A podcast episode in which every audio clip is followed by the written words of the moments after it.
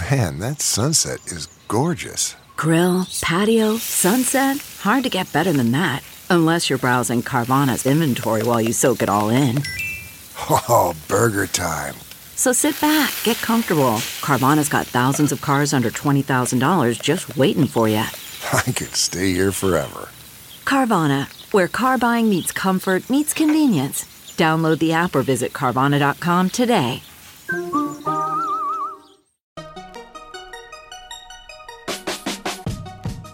Welcome to the Techmeme Ride Home for Wednesday, September 19th, 2018. I'm Brian McCullough. Today, Amazon's ad business is already huge. There's a new retro PlayStation console. Evernote is in our prayers. HQ is moving beyond trivia with a new game. And a roundup of the Apple Watch Series 4 reviews. Here's what you missed today in the world of tech. Buckle up, guys, because there were so many interesting little stories today and even half stories that instead of letting one or two slip through the cracks, I've instead tried to cram everything in, so it's going to be a bit rapid fire today. Let's do this. First off, the ACLU has filed a complaint with the Equal Employment Opportunity Commission alleging that Facebook and 10 other employers hid job ads on the social media platform from women. And this comes on top of charges from ProPublica that found in an investigation 15 employers, including Uber, who advertised jobs on Facebook exclusively to one sex in just the past year. Facebook, of course, allows you to target ads to specific genders. Quote, the review found Uber to be among 15 employers in the past year who have advertised jobs on Facebook exclusively to one sex. Many of the ads seem to target in accordance with stereotypes. The Pennsylvania State Police, for example, boosted a post targeted to men with text saying, Pennsylvania state troopers earn a starting salary of $59,567 per year. Apply now. A Michigan based truck company took out ads targeting not just men, but men interested in college football. And a community health center in Idaho sought nurses and certified medical assistants and limited its audience to women. The Supreme Court ruled in 1973 that it is illegal for an employer to take out job ads in newspapers with parameters such as help wanted men. The ads themselves are illegal, Galen Sherwin, an ACLU lawyer, said. It's been established for five decades, end quote. So, what again are my favorite long term tech narratives that I'm following for you guys? There's will we get self driving cars by 2020, of course. There's also how soon can I get 5G on a phone where I live? The streaming content horse race is another favorite of mine. And most recently, of course, Amazon becoming a major force in online advertising. And there's a new e market study out that speaks to that last bit by saying Amazon's ad business is on track to rake in $4.61 billion this year, which would already today vault Amazon into third place ahead of Microsoft in terms of share of the U.S. digital ad market. There are apparently analysts out there that say that Amazon's ad business is growing so fast it could overtake Amazon Web Services in revenue in just two years, which, if true, that is insane. According to Sara Fischer in Axios, quote, Amazon has reportedly been pitching ad buyers to buy ads on its platforms by saying that they are more brand safe or less risky than buying ads on big social media platforms like Google's YouTube and Facebook, end quote. Although Steven Sinofsky wants to pour cold water on this, I caught his tweet this morning saying, quote, Amazon increases ad market share. Spiffs are as old as retail. Calling these ads changes little about cost of retail selling and gaining distribution. Amazon benefits by calling them ads because it looks like a new business, not just organizing shelf space, end quote. In case you're not familiar with the term, spiffs are when a merchant is paid a commission on top of the usual retail markup by the brand in order to promote that brand over others. So he's suggesting that that's all Amazon's promoted ads are at this point glorified end caps in a supermarket. Come on, Steven, you're, you're a buzzkill on my excitement here. Shifting gears, I'm not following this trend as closely, but I am keeping my eye on it. There have been lots of little signs recently that Google's home speakers might quietly be surpassing Alexa Echo devices in terms of popularity.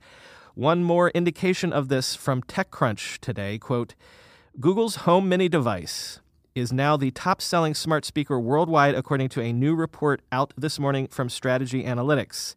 The analyst firm says Google's small speaker accounted for one in five smart speaker shipments in Q2 2018, edging out the Echo Dot with its 2.3 million global shipments compared to Echo Dot's 2.2 million.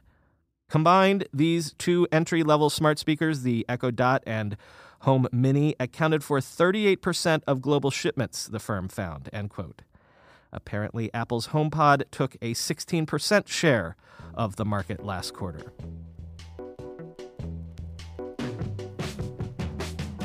Why should Nintendo get to have all the fun in terms of nostalgia consoles?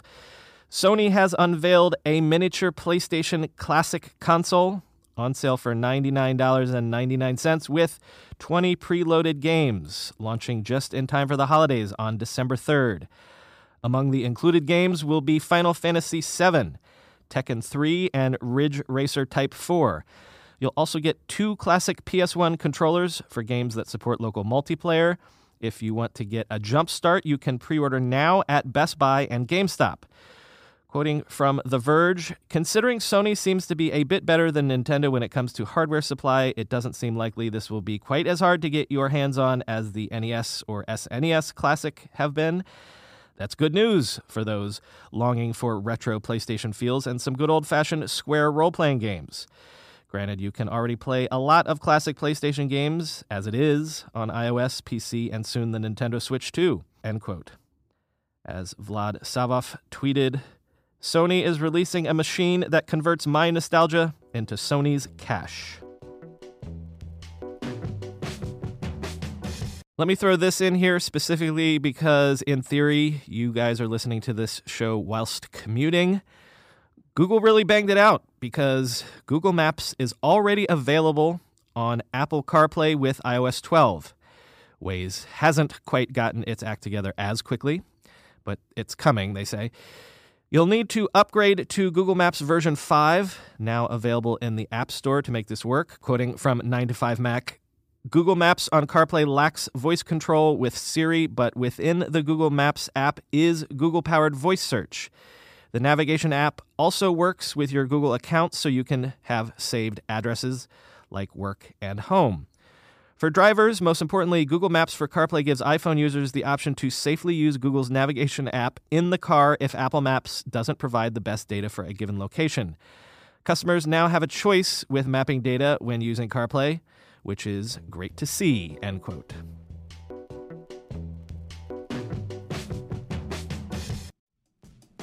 When you go through airport security, there's one line where the TSA agent checks your ID and another line where a machine scans your bag. The same thing happens in enterprise security, but instead of passengers and luggage, it's end users and their devices. These days, most companies are pretty good at the first part of the equation where they check user identity. But user devices can roll right through authentication without getting inspected at all. In fact, 47% of companies allow unmanaged, untrusted devices to access their data. That means an employee can log in from a laptop that has its firewall turned off and hasn't been updated in six months, or worse, that laptop might belong to a bad actor using employee credentials. Kolide finally solves the device trust problem. Kolide ensures that no device can log into your Okta protected apps unless it passes your security checks. Plus, you can use Kolide on devices without MDM, like your Linux fleet, contractor devices, and every BYOD phone and laptop in your company. Visit kolide.com slash ride to watch a demo and see how it all works. That's K-O-L-I-D-E dot com slash ride, kolide.com slash ride. In 2023, just 10 vulnerabilities accounted for over half of the incidents responded to by our sponsors today, Arctic Wolf Incident Response. Wouldn't you love to know how to take these vulnerabilities off the table and make life more difficult for cybercriminals? That's just one of the essential insights you'll find inside the Arctic Wolf Labs 2024 Threats Report, authored by their elite team of security researchers, data scientists, and security development engineers, and backed by the data gained from trillions of weekly observations within thousands of unique environments. This report offers expert analysis into attack types, root causes, top vulnerabilities, TTPs, and more.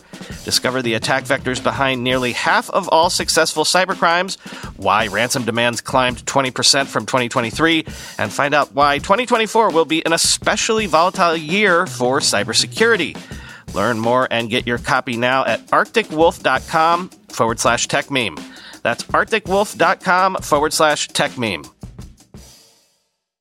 Again, it gives me no pleasure to talk about this, but we really might have to get that podcast Deadpool going. In a leaked email seen by TechCrunch, it seems that Evernote has cut 54 jobs or 15% of its staff. A tipster from inside the company has told TechCrunch that Evernote is, quote, in a death spiral, end quote. And this news comes after a slew of executive departures, as Daniel Schilt noted on Twitter, quote, Evernote recently lost its CTO, CFO, CPO, and head of HR. SaaS companies are still companies. There's no eternal storage of data, end quote. And Casey Newton tweeted, Things Evernote has tried in the past year a redesign, a rebranding, and massive discounting. People just aren't signing up, end quote. But Evernote did get back to TechCrunch after it posted about the leaked email. Quote, We've just been in touch with Evernote. It pointed us to a newly posted piece by O'Neill, who's the CEO of Evernote, in which he outlines the company's strategy going forward, which includes to, quote, operate with a more focused leadership team, to operate more efficiently, and to double down on product development, both quality and velocity. As for its funding situation, an Evernote representative insists that things are far from dire. The company is not fundraising, said this person. Further, we're told Evernote has 30 million on its balance sheet and will exit the year without burning cash. End quote. Fingers crossed, because I researched the whole darn book using Evernote as my main archive slash note taking tool. I guess, though, I should look into backing up just to be on the safe side. The HQ trivia craze had started to wane a bit back in March when we launched this podcast, so I didn't get a chance to cover it all that much. So let's do a quick check in with an interesting company that's trying not to merely be the beneficiary of a fad. In October, HQ is planning to launch HQ Words, a game that is being described as something similar to Wheel of Fortune, but live on your phone, just like HQ Trivia. Quote HQ Words has a hidden phrase revealed one letter at a time. Players are shown a clue and blank tiles for each letter of the answer. Below that is a selection of letters which players can tap to help complete the puzzle. Each player is permitted three strikes. Players are awarded points for each correct letter, and the player or players with the most points win the jackpot. End quote. Apparently, over the last six months or so, HQ has worked hard to eliminate the technical glitches that were so common if you were a fan of the game early on. And now that they have the infrastructure solid, they're ready to move beyond trivia. And HQ has been making money. I'm not saying they're profitable, but in this Digiday piece that I've been quoting from, the claim is that those recent sponsored games that HQ has been running with partners like Warner Brothers, Miller Coors, and Target has generated more than $10 million in revenue. And I did not know this, but apparently in May, HQ launched HQ Sports, a daily sports trivia show, exclusively in the UK. Finally, today, the reviews for the Apple Watch Series 4 came out from under embargo this morning. So, like yesterday, let's do a quick whip around to gauge people's impressions. But do stick around to the end because I've got a little extra nugget about upcoming iPads to share. The general consensus on the Apple Watch Series 4 beautiful screen, great battery life. Everyone is just super impressed with the health tracking features, but the gripes seem to be the same gripes people have always had with Apple Watch. Siri is just plain flaky and unreliable. And the Apple Watch is still a watch that you have to tap or flick your wrist to just, you know, check the time. There's no always on screen option, so the evergreen complaint remains evergreen. In a way, good old mechanical watches are functionally superior for the most basic functionality of a watch, glancing down and checking the time. In The Verge, Dieter Bohn argues that the Apple Watch is the greatest comeback story in recent tech. The first version was just so basic, he argues, that Apple didn't know what it was really for, so the whole thing was muddled. Quote, now that Apple has figured out what the Apple Watch is for, the Series 4 just makes it better. What I can tell you is this the Apple Watch has earned its place as the best selling watch. It's at least an order of magnitude better than other smartwatches and fitness trackers. Nearly everything it is designed to do, it does very well. It's not yet a general purpose computer for your wrist, but thankfully, Apple isn't aiming for that anymore. End quote. In BuzzFeed News, Charlie Warzel is a bit more measured, coming at it from a different angle, saying the Apple Watch is a device for a future that isn't quite here yet. Quote, I can't seem to shake the notion that the watch is priming us for a new kind of ambient computer behavior where all our hardware is barely noticeable but just kind of connects to us through wireless headphones and little sensors and gyroscopes scattered in everything from hats to glasses to our clothing. We're not there yet, but devices like the Apple Watch are getting us closer, end quote. In TechCrunch, Brian Heater says, quote, the Series 4 isn't the kind of refresh that justifies upgrading from the last generation, especially given the $399 and $499 starting prices for the standard and LTE models, respectively but there's certainly enough here to keep the Apple Watch at the top of the smartwatch heap, end quote. And in Wired, the watch rated an 8 out of 10, with Scott Rosenfield writing, quote, In practice, the larger screen feels as significant as going from the iPhone 5 to the iPhone 6. The rounded edges and thinner bezel give you substantially more screen space, which makes it easier to read and tap. Even the smaller 40mm Series 4 has more screen area than the 42mm Series 3. That changed how I used the watch. I crammed in more complications on each watch face, and I found myself scrolling through texts, looking at heart rate and workout data, and even playing with the news and photos apps in a way that I hadn't since the watch first launched. End quote. Now, for that little nugget about the iPads, according to 9 to 5 Mac, code snippets in iOS 12.1 beta suggest a new iPad is indeed coming this fall, and it will probably have Face ID and an edge to edge notched display. Quote, Digging into assets used by the Setup app, which is the app that runs when you set up a new device, we found a new identifier for a 2018 fall iPad. The previous version of the app only included identifiers for the 2018 iPhones. This means the app is being updated to teach users how to use the new gestures on a new model of iPad to be released this fall, end quote. So I guess I gotta get Chris Higgins on the line and scheduled to help me with another Apple event, probably coming next month.